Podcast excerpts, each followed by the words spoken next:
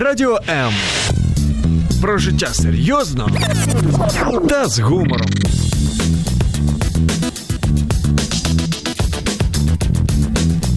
Радіо М.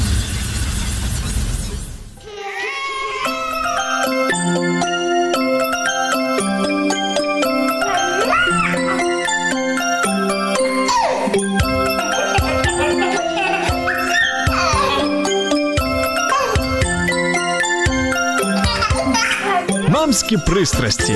Як не збожеволіти від щастя, яке зветься діти.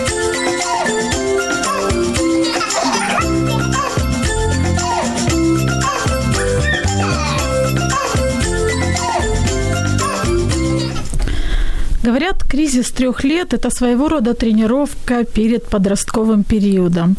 И именно это пугает многих родителей. Очень сложно справиться с трехлеткой, и особенно его «хочу». Ведь это «хочу» импульсивное, сильное и требует незамедлительного удовлетворения. Но, оказывается, еще сложнее справиться с подростковым не хочу. Старые методы воздействия, которые работали на трехлетку, уже никак не работают. Отношения портятся, нервы портятся тоже и у родителей, и у подростка. А подросток по-прежнему все так же ничего не хочет. Что делать с подростковой апатией и бездельем, и безразличием? Как мотивировать и вдохновлять? Об этом говорим сегодня в программе «Мамские страсти». Меня зовут Любовь Гасанова, и в студии у нас Надежда Зинченко, практикующий детский и семейный психолог, ведущая тренинговых программ для подростков, владелица студии психологии и творчества сезона надежды, надежды. И что мне особенно приятно, и что мне больше всего, наверное, нравится, то, что Надежда еще и мама троих мальчишек. И все эти мальчишки, насколько я знаю, как раз сейчас в подростковом периоде. Кто-то, наверное, на завершающей стадии, кто-то на начинающей. Надежда, здравствуйте. Здравствуйте. Рада приветствовать вас в вашей студии.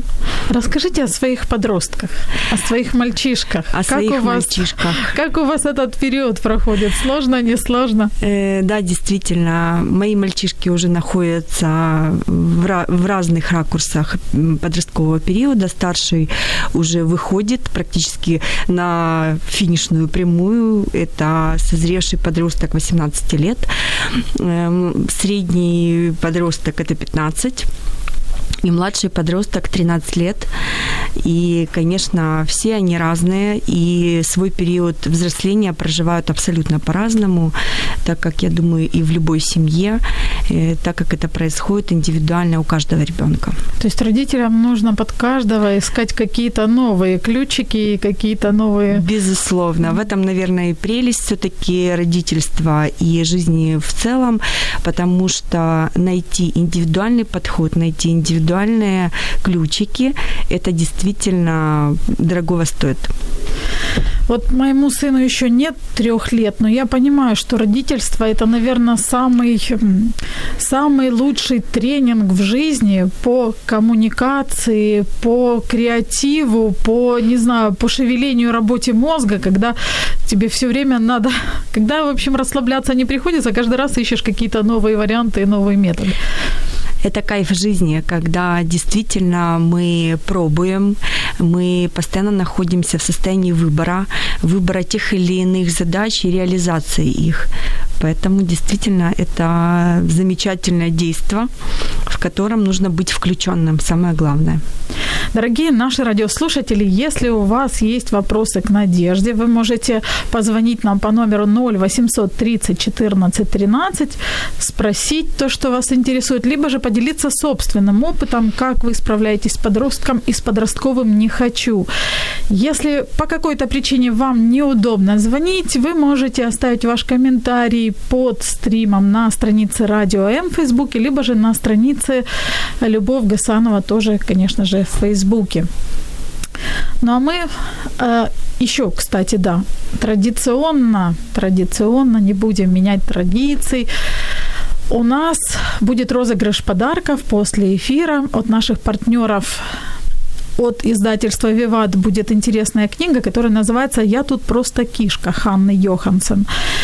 если вы хотите знать, что думает о вас ваша кошка или ваш кот, то эта книга как раз то, что нужно. И от бренда натуральной косметики будут подарочки для красоты, либо же расслабляющий массаж для лица, либо маска для лица. А мы приступим. Э, Надежда, такой вопрос. Очень много психологов, ну, я общаюсь с разными, да, э, говорят о том, что один из частых запросов сегодня от родителей подростков – это именно то, что ребенок ничего не хочет. Вот ему нравится просто бездельничать, лежать, листать социальные сети и ничего не делать. Ваш опыт, вы работаете и с подростками, и с родителями, и сами являетесь мамой подростков.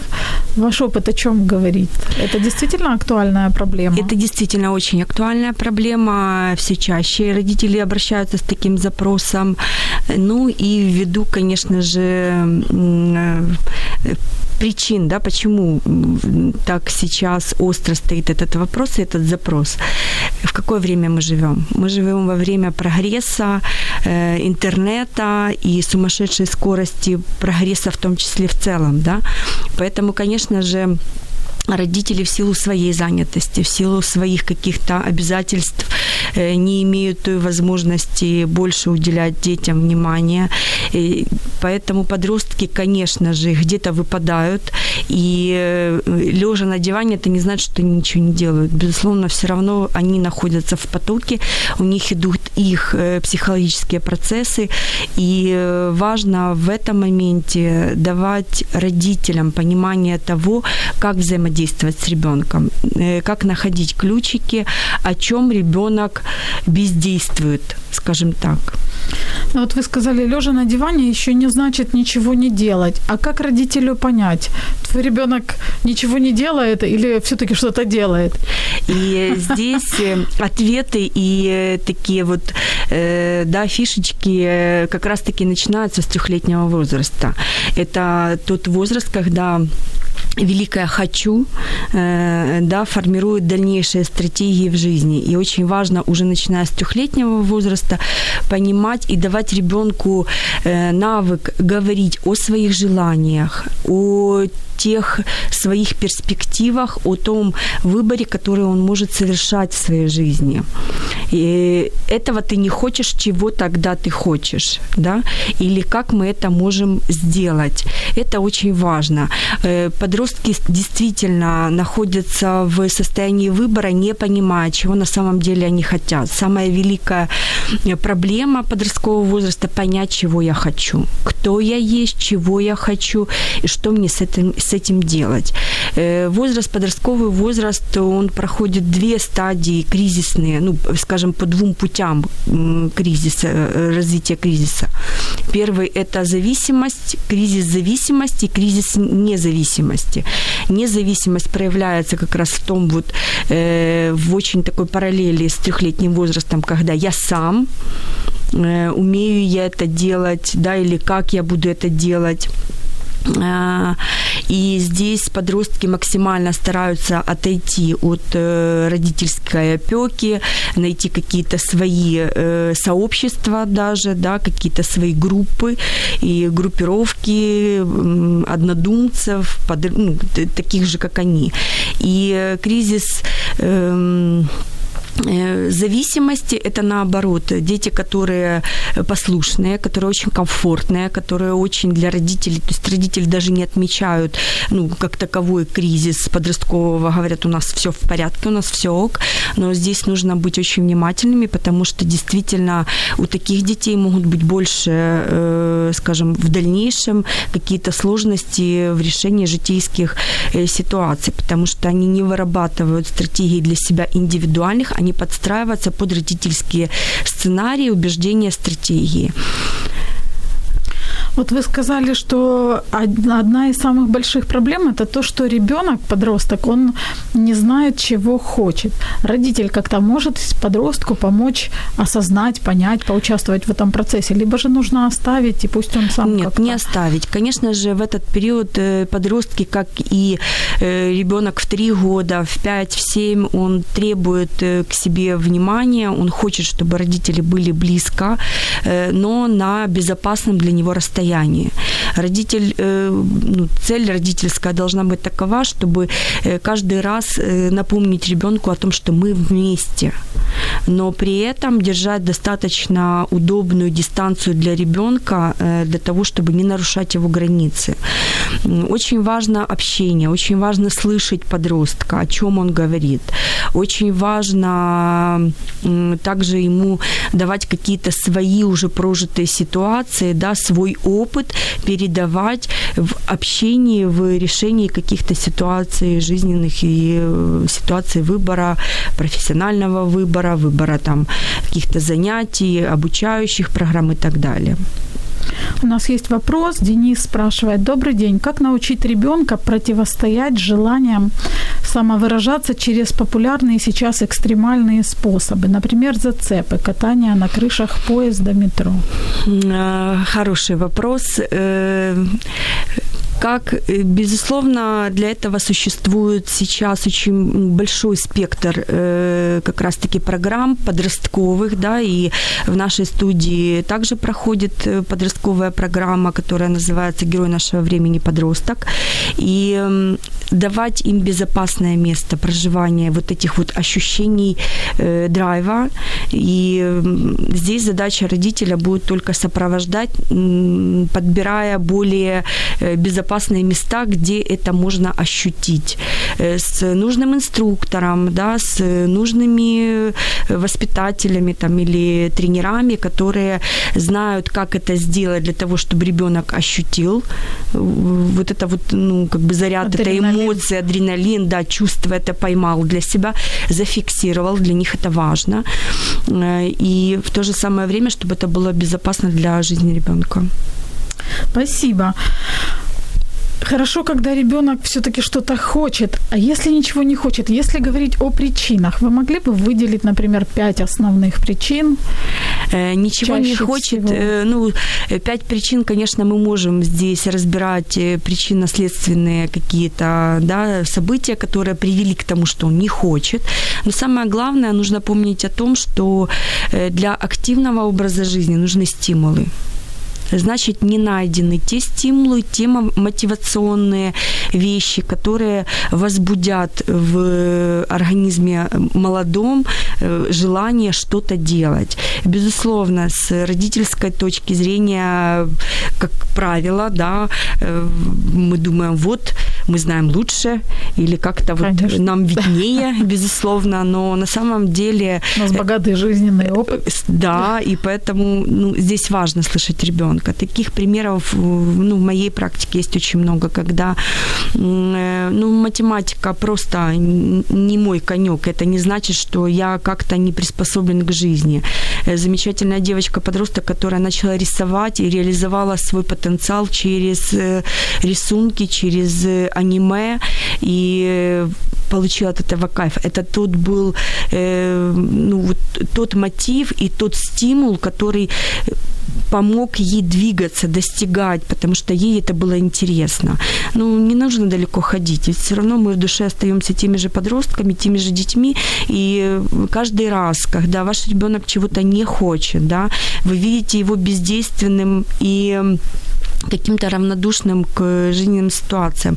Нужно спросить в первую очередь у себя, что я сделал, в этой ситуации не так, не, не доделал, не, ну, не доанализировал, потому что э, мы сопровождающие, мы фундамент, мы как родители фундамент для своих детей, для их старта, для их потенциала, для их раскрытия. Ну, знаете, вот как часто родители говорят, я уже и то предлагала, я уже и так пробовала, я уже и то, и все, и уже вообще я не знаю, что мне делать. А он вообще ничего не хочет и хоть три есть. Вот ему не интересно. Главное, нужно э, ребенку э, давать поле э, деятельности, потому что на самом деле ничего не хочет, значит, не подобрал еще да, если говорить и опираться не только на клиентские какие-то случаи, но и на личный опыт, то, безусловно, два спортсмена старших, э, футболиста, один дошел до 17-летнего возраста и сказал, мне достаточно. Теперь он занимается больше профессиональной деятельностью, есть уже направленность на дальнейшее построение ну, и становление в профессии. Средний еще абсолютно целеустремлен и живет футболом. И если говорить про разность историй, то младший как раз-таки тот ребенок, который пробовал себя везде понемногу, не останавливаясь э, на каком-то одном занятии или ну, секции да, надолго. Это не про то, что он не может достигать, он, это про то, что он приходит, пробует себя в этом, берет достаточно для своего э, развития и идет дальше. Вот я вам очень благодарна за то, что вы э, привели этот пример. Знаете почему? Я помню свое детство и себя подростком, когда я пробовала, и мне тогда родители сказали, я не помню, на что-то очередное я хотела записаться, и мне тогда родители сказали, ты никогда не доводишь все до конца, тебе оно не надо. Сейчас я уже взрослая, я понимаю, что это этап, когда дети что-то пробуют, и это нормально. Но тогда я подумала, да, наверное, что-то со мной не так, я не довожу дела до конца. И вот мне кажется, у многих родителей, даже современных, вот этот какой-то пунктик есть, что почему ты бросил? Если ты этим занялся, уже занимайся там, хотя бы там год отходи. Э, на самом деле даже в этот год, да, вот как вы говорите, э, могут реализоваться абсолютно разные задачи, разные цели. Ну, если уже возвращаться к э, личному примеру, опять-таки, да, то очень важно было для моего младшего подростка в 11 лет когда старшие два авторитетные брата футболисты, ну, как бы, в общем-то, довольно-таки, да, э, хорошо движущиеся в этом направлении, и у него, он стоял перед выбором, э, чего я дальше хочу, футбол или бальные танцы, которые, ну, в общем-то, ему предложили со стороны, э, говорили о том, что у него очень подходящая фигура для этого вида спорта, и здесь он главную свою свою стратегию отработал, быть не таким, как они, быть особенным. И э, в этом был вот именно в этом была реализация задачи. Он думал над этим три месяца. И когда через три месяца он сказал, я, я хочу все-таки попробовать бальные танцы, он вышел в бальные танцы, он э, получал свои награды, но занимался он действительно недолго, полтора года, и он потом сказал, мне достаточно. Вот. Но вот за этих полтора года это был для него большой рывок, для него это была уже некая жизненная стратегия. Очень интересно. У нас есть еще один вопрос. Я задам его через несколько секунд. Оставайтесь с нами. Радіо М. Почуй можливість.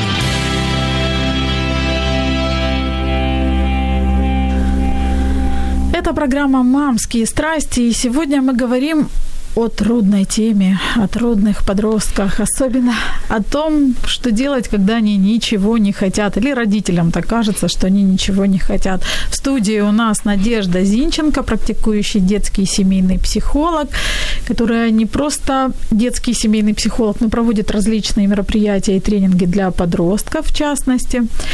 Вопрос у нас есть от Марины. Кстати, меня этот вопрос тоже интересует. Слышала версию Петрановской, что на наше поколение родителей стремится воспользоваться множеством современных возможностей для своих малышей, которые в нашем детстве были недоступны. И в итоге, повзрослев, повзрослев наши дети мечтают только о том, чтобы их больше не трогали. Согласны ли вы с этой версией и на что стоит обратить внимание сейчас, пока ребенок еще маленький? Э, ну, не совсем согласна. Безусловно, время, как мы говорили, прогресса, технического прогресса, да, более развернутых и э, ну, возможностей, конечно, родители э, максимально стараются детям это дать. И это не есть ни хорошо, ни плохо. Это имеет место быть. Является ли это фактором, который потом приводит к тому, что ничего не делать? Ну, относительно. Все-таки я здесь буду придерживаться того мнения, что главное ребенка э, спрашивать о том, что он при этом чувствует, чего он хочет, э, как, какие его переживания в этот момент фиксируются, потому что, э, да, действительно, бывает истощение, ну, как бы, и тогда нужно на это обращать внимание, когда сильно много кружков и нет свободного времени для общения, общения со сверстниками, с той компанией, в которой хочет быть ребенок. И если немножечко просто включить в этот ракурс каких-то образовательных программ еще вот дополнительно, ну, дополнительно не сверх э, нормы, да, а по просьбе ребенка, по ощущениям ребенка. Ну, вот так у нас работают наши подростковые группы. Э, при том, что ребята посещают очень много разных э, секций, дополнительных каких-то э, программ. Тем не менее, раз в две недели они приходят в студию к нам и берут берут нечто другое. Э, программы, которые направлены на понимание себя, какой я, какие мои ценности, что я беру, от чего мне не хочется брать, э, как понимать себя, что такое э, мои эмоции, какие эмоции я вообще в себе нахожу, что такое моя агрессия как я ее могу проявлять безопасно для окружающих. И в то же самое время, как строить взаимоотношения. Подростку очень важно быть в группе. Индивидуально это очень замечательно и хорошо решать эти вопросы, но когда подросток находится в группе, он приходит к осознанию того, что он не един в этой ситуации, что есть еще такие же ребята, которые сталкиваются с проблемами непонимания, э, с проблемами Э, хочу, не хочу, как этого достичь и чего я хочу на самом деле. И это все формируется вот в, в таких группах в том числе. Мне кажется, нам всем нужны такие курсы на самом... по пониманию себя, потому что тоже не понимаю. На самом деле, действительно, здесь вы говорите, ну, вот такую истину первой инстанции, потому что в самую первую очередь важно образ... образовываться родителям, иметь свой потенциал, иметь свое понимание, кто я на самом деле, потому что зачастую родитель не понимает, кто он есть и чего он хочет, но тем не менее требует от этого ребенка. Это правда. Это от ребенка. У меня вот вопрос следующий. Отсутствие родительского примера может быть э, причиной безразличия или апатии? Безусловно, ну, конечно. то есть, знаете, когда мы ставим для своих детей планку и говорим, там, ты должен там и то, и то, и то, но сами при этом любим полежать просто на диване. Безусловно. Здесь, конечно, это срабатывает. Не зря э, существует такая истина. Не говорите ребенку, как нужно делать, он все равно сделает так, как делаете это вы. И тогда э, личные примеры никто не отменяет. Школа. Школа – это отдельная боль для многих родителей. когда э, я смотрю на школьников и на то, что и вообще на современных подростков э, иногда смотришь и вспоминается мультфильм «Дюймовочка», старый советский вот этот мультфильм, мне вспоминаются почему-то две лягушки. Ну вот, поели, теперь можно и поспать.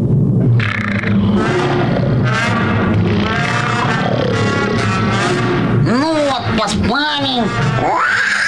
Теперь можно и поесть. Ну вот, поели, теперь можно и поспать. Не буду я спать, надоело.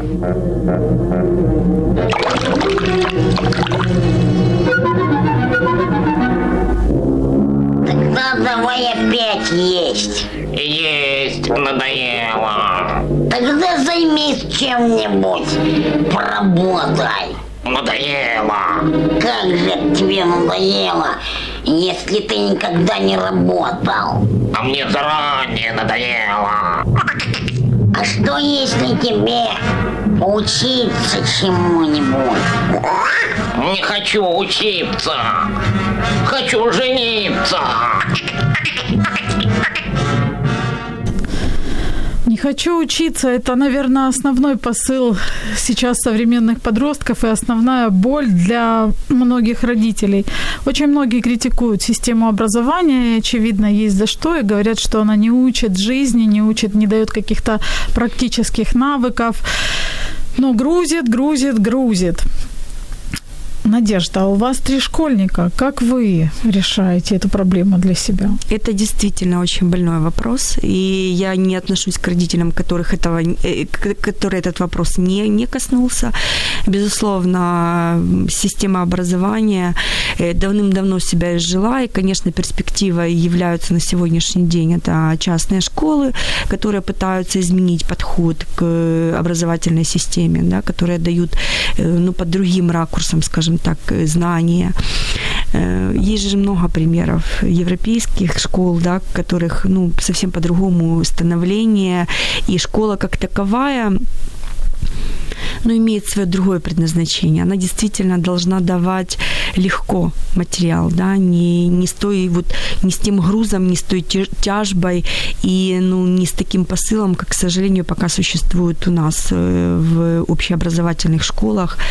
И поэтому, как я решаю, да, из общеобразовательной школы мы ушли после девятого класса, э, старший, средний ушел после седьмого класса, ну вот на подходе младший. Э, безусловно, что оценили все в школе как таковой, это коллектив.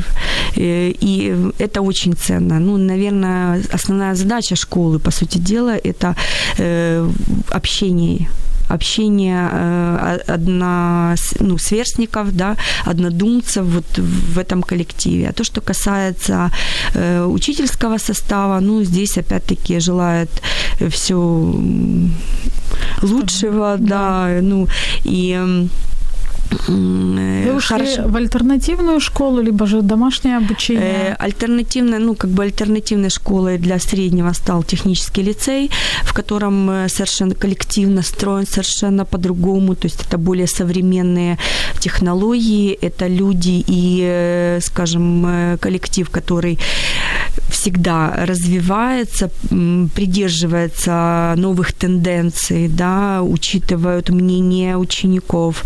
И здесь была вот альтернатива очень хорошая, ребенок с удовольствием ходит и пошел в 10 класс на сегодняшний день. А старший это был, ну, было уже профессиональное направление, это был колледж. Mm-hmm. Ну и, соответственно, скорее всего, что для младшего это уже будет э, ну, после девятого также как какой-то спец, ну, да, образование, которое будет иметь профильное ориентирование. То, что касается образования индивидуального, да, все чаще сейчас мы встречаем эти истории в клиентских, э, ну, как бы, историях, да, э, Почему? Потому что это интереснее. Потому что дети тогда свободнее, свободнее в своем выборе, потому что они выбирают не, э, ну, скажем, не то количество огромедное предметов, которое нужно кому-то, а они выбирают профильные предметы. Если нужен удар на математику, то, безусловно, больше часов ребенок посвящает математике, да, оставляя для ну, предмета, который не является для него ведущим, какое-то просто формальное ознакомление. И в это время, когда идет индивидуальное обучение, э, он строит свой график самостоятельно. Он знает уже четко, э, где у него когда танцы, когда у него рисование, когда у него группа психологического развития, да, развития личности. И это интересно. Для них это интереснее. Это альтернатива. Это, конечно, классно. Но реально не все родители готовы на такие подвиги, так скажем, решиться, потому что это большая ответственность, и это страшно, и ну, по многим причинам. В некоторых небольших городах это вообще это может быть не принято, да. Поэтому родители пытаются адаптироваться в тех условиях, в которых они находятся. И часто ну, учителя там жалуются, например, на то, что ребенок не хочет учиться. Родитель подключается и тоже начинает прессовать э, своего ребенка и пытается ж ему как-то донести, что тебе ж важно учиться, иначе кем ты будешь, потом никем не будешь, или там ничего из тебя не выйдет. Как родителям, возможно ли найти золотую середину между контролем и нужно ли контролировать вот обучение именно и свободой? Если ребенок остается вот в школе и... Э, безусловно, здесь задача родителя в первую очередь быть со своим ребенком. И еще раз возвращаемся к тому, что мы вместе, э, я рядом, и это очень важно. Э, для ребенка это важно. Э, то, что касается э, ну, контролировать, да, ну, как-то же надо прививать ответственность, поэтому контроль тоже должен быть дистанционный, он должен быть точечный, и это всегда не контроль, который такой, да, давящий и настойчивый, а контроль, когда я тебе доверяю,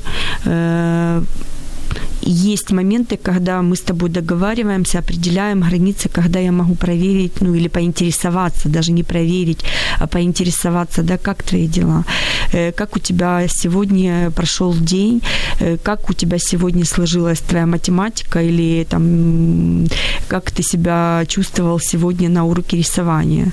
Вот это очень важно.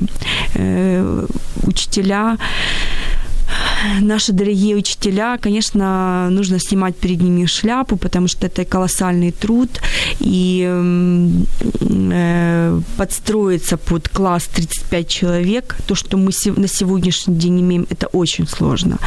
Но, тем не менее, все-таки нужно помнить о том, что ребенок остается ребенком, а родитель и учитель – это взрослые люди. Люди, которые уже имеют опыт, которые имеют уже знания, и задача которых найти ключики. Все-таки, если он не учит английский язык, то что произошло, что не так было подано, не так было сказано, где потеряна связь, потеряна ниточка, что теперь ребенку очень сложно полюбить английский язык. Всему есть причина. У нас есть вопрос от радиослушательницы. Хелен спрашивает, скажите, как реагировать на то, что ребенку не только не хочется, но не интересно лишь потому, что нужно прикладывать усилия и напрягаться? Прикладывать усилия, напрягаться, э, ребенок по своей природе любознателен. Да, безусловно, в 3, 3, 5, 7 это проявляется более активно. Да, он не думает о том, как ему напрягаться или не напрягаться, чтобы пробежать. Он просто берет и бежит, потому что познает мир, потому что ему это интересно. В подростковом возрасте накладываются, безусловно, еще и физиологические э, штуки, потому что меняется гормональный фон в организме. И это нужно понимать и учитывать родителям.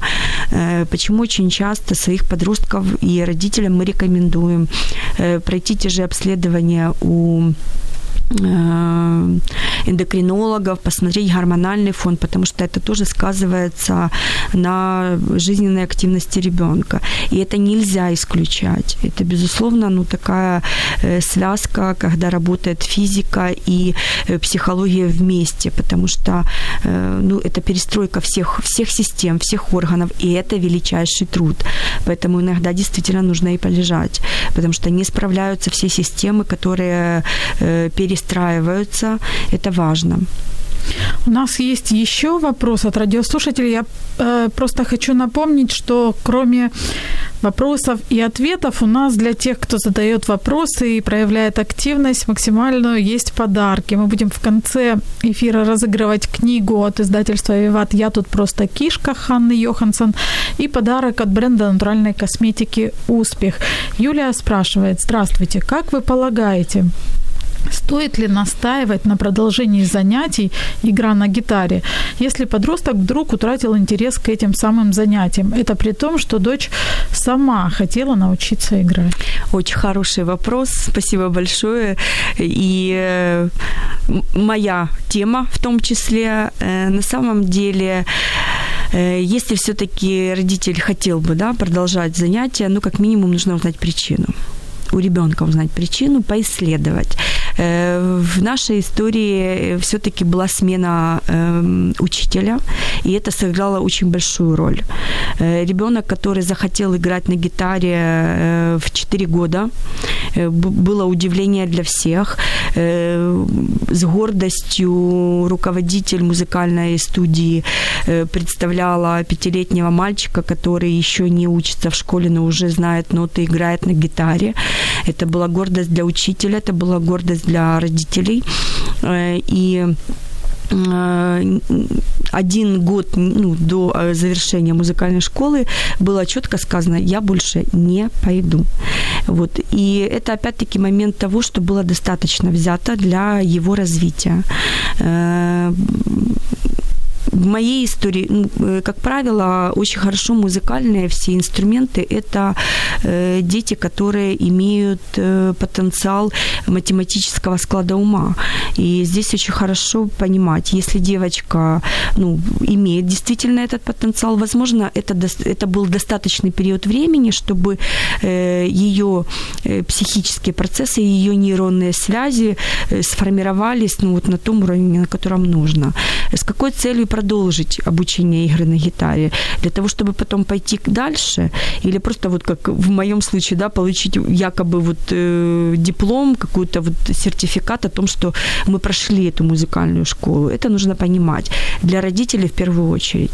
Вот. Ну и, безусловно, уже тогда анализировать, стоит ли еще как-то попытаться найти какие-то новые пути, дорожки да, для реализации этого потенциала, или действительно достаточно на сегодняшний момент того, что уже взято. О мотивации. Давайте поговорим об этом. Старый добрый метод кнут и пряник работает с подростками в случае, если они ничего не хотят, ну или не хотят того, что, кажется, родителям должны хотеть. Ну, на самом деле, э, это уже устаревшие мотивационные, да, такие Программа. штуки, программы, да, потому что давайте не будем забывать, что, как правило, подростковый возраст сегодня – это двухтысячники. Двухтысячники – это э, дети нового поколения. И не зря у нас были разговоры о том, что, э, да, конец света, там какие-то вот такие вот вещи. Да, да. Это они были, да, они были, ну, как бы вот символическими на самом деле. Это переход. Это переход в новое столетие. Соответственно, это переход э, в новую, э, в новое поколение в, во время новых людей, других. Потому что те, кто был рожден в предыдущем столетии, да, у них были другие цели и задачи. Это, э, ну и мы же относимся, родители, к тому поколению, которые все-таки были больше зафиксированы на материальных каких-то вещах, да, на привязках таких ну да, вот в силу других. определенных обстоятельств. Конечно, эти дети совершенно другие. И почему очень много есть литературы и да, разговоров о том, что дети индиго, вот другие дети, это все вот о, о поколении, которое сейчас вот пришло другое. У них, как их мотивировать тогда? Э, их мотивировать, э, снова-таки подбирая к ним э, их, э, и их ключики. Э, чем они отличаются от нашего поколения? Давайте по-другому, ну, как бы порассуждаем. Они отличаются тем, что они более духовны, они более... У них нет приземленности, у них есть другие стратегии, другие задачи, и поэтому здесь нужно выходить вот действительно на уровень развития эмоционального фона, чувствования, проживания, вот, и тогда они будут давать обратную связь и будут говорить вам о том, чего я хочу или чего я не хочу для себя. Забирать что-либо мобильный, еще там чего-то, карманные деньги. Э, почему этого делать не стоит? Но мне так представляется, что не стоит. Если... Хорошее у вас представление. Да. Безусловно. Почему не стоит? Ну, потому что это манипуляция. Забирая, вы учите ребенка манипулировать. И э, все, что вы этот, в этот момент вы делаете, вы ему показываете, как работает манипуляция. И работает она на короткий промежуток времени. Это стимул, который э, не будет эффективным. Это э, ну, на символическом уровне можем э, представить себе такую картинку, как у ослика перед носом вешают морковку, да, ну насколько его хватит. На самом деле, ну, это не тот стимул. Нужно вырабатывать, нужно идти за формированием внутренних, внутренних стимулов, внутренней ценности, внутреннего, внутреннего осознания того, для чего мне это нужно, что я от этого буду иметь, да, и что это мне даст. Вот я как раз хотела и спросить, как научить ребенка самомотивации. То есть, чтобы он сам себе ставил цели, чтобы он сам себя как-то мотивировал реализовывать свои желания, там, цели, задачи, то, что ему хочется. Как его научить и когда это начинать делать? Возвращаемся к возрасту трех лет. Так. С этого момента поподробнее немножко. Да. Э, конечно, когда ребенок говорит, я не хочу, это может быть просто да, э, момент вот такого внутреннего бунта, Э, буквально недавний такой маленький клиент у меня был, который э, родители пришли с запросом о том, что э, бунт перерастает уже ну, в какое-то вот непонимание родительское. Сыр хочу, но не хочу, потому что его предложили родители. Понятно. И, да, и это же вот всегда, ну, э, вот эти вот моменты начинаются, начинают формироваться в, в этом возрасте, да. Э, не хочешь, тогда чего другого хочешь? Нужна альтернатива. Нужно всегда ребенку предлагать варианты выбора. И тогда он формирует варианты выбора и ответственности. И тогда уже формируются эти стратегии и в дальнейшем.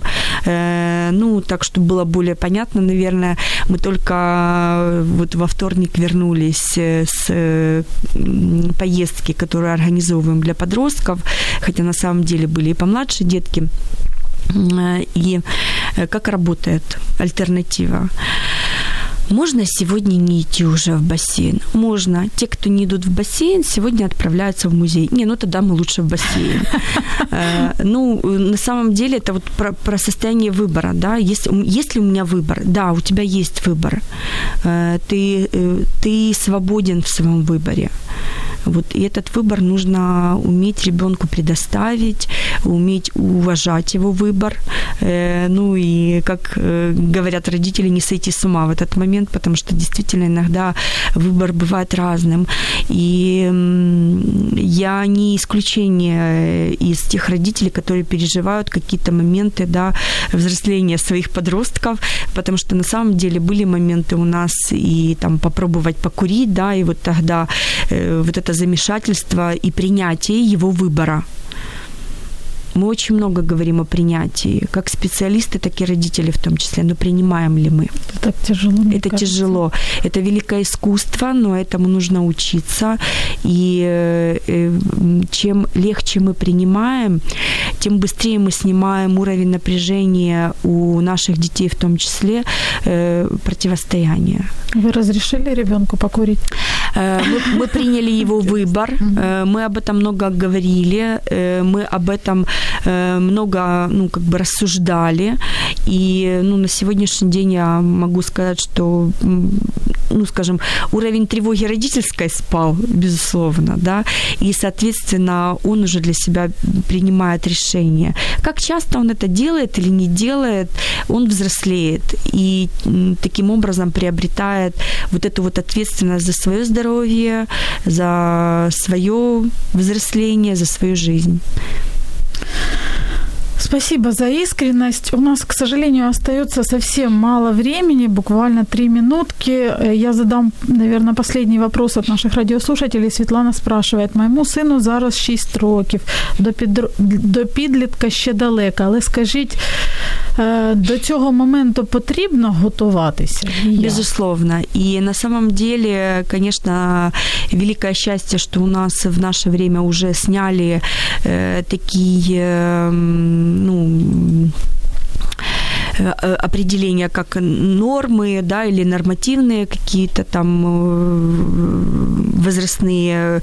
Сейчас есть просто Э, ну, границы, скажем так, да, взросления или э, свои, э, вылетело слово, э, свои такие... Э, Параметры. Параметры, да. На самом деле подростковый возраст, он же очень сейчас меняется в своей, но опять-таки в силу того времени, в котором мы живем, э, в силу той скорости, в которой мы живем, да, и э, очень скоро от 6 до 9 очень быстро пролетает этих три года, потому что на самом деле 9-летний возраст, 9 это уже э, ну, заход, Начало. скажем так, начало, да, и многие родители уже в 9 приходят и говорят, уже, уже что, уже началось,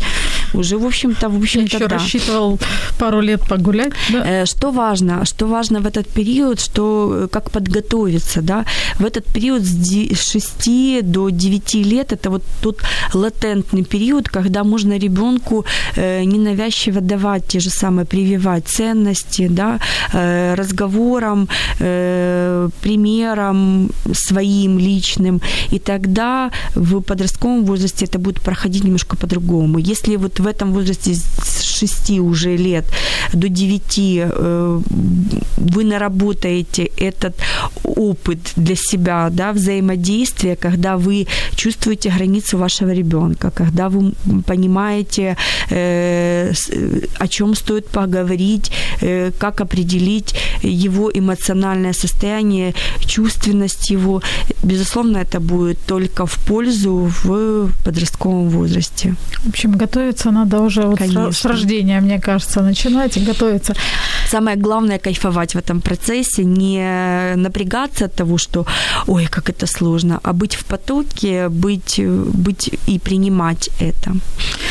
Спасибо. Я благодарна нашей гости. Надежда Зинченко была сегодня у нас, практикующий детский и семейный психолог, ведущая тренингов программ для подростков, владелица студии психологии и творчества сезона Надежды и мама троих парней-подростков. Мне кажется, несмотря на то, что тема была достаточно такая, ну, она непроста, всегда говорить о подростках непросто, но все прошло легко. Благодарна нашим радиослушателям за то, что они присылали свои вопросы. После эфира разыграем подарки, все как обещала будет. Ну что ж, будем учиться жить и будем подбирать ключики под наших деток, несмотря на их возраст 3, 6, 9, 12, 15 или даже 25 лет. Не Э- забывайте своим детям говорить «я рядом». Да, это очень классно. Была, это была программа «Мамские страсти». Мы услышимся с вами в следующий четверг. Пока-пока.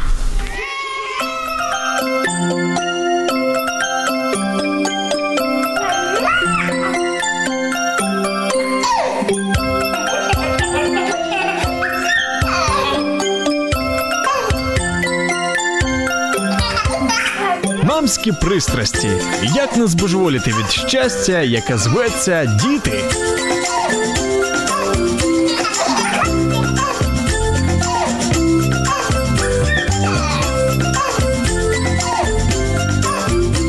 Якщо вас зацікавила тема передачі або у вас виникло запитання до гостя, пишіть нам radio.m.ua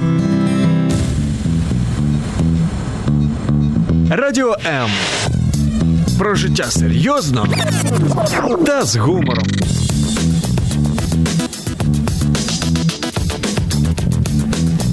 Радіо М.